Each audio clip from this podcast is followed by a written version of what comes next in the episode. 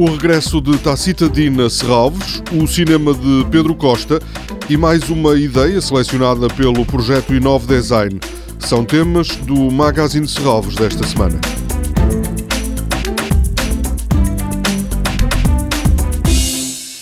Tacita Dean, reconhecida sobretudo pelos seus filmes de 16mm, tem já uma longa história na programação de Serralves. Apresentou uma exposição individual em 2002 e integrou uma exposição coletiva dois anos depois. A coleção do Museu de Serralves inclui também obras de Tacita Dean, que se tem dedicado a analisar o papel da passagem do tempo e da memória na compreensão da realidade. Agora, no ano em que a Fundação de Serralves assinala o 30 aniversário, a artista britânica está de regresso. Na terça-feira há uma conversa com Tacita Dean no museu, às 7 da tarde. Uma hora depois é inaugurada a exposição que vai permanecer em Serralves até maio.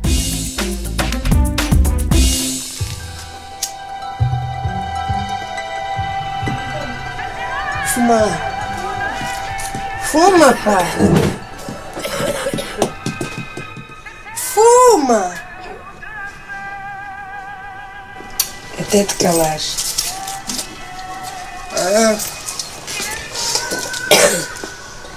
Não tenho paciência para fazer branca. Dai que eu faço. Fazes.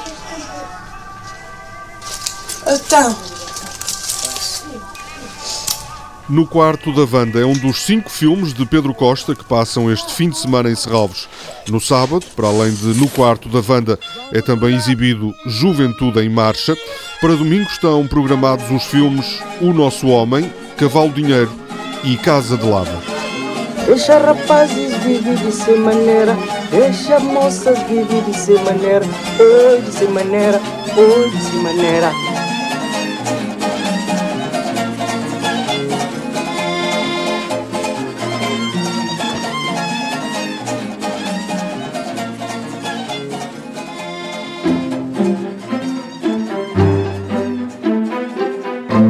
Neste magazine apresentamos mais uma das 10 ideias selecionadas pelo concurso Inove Design.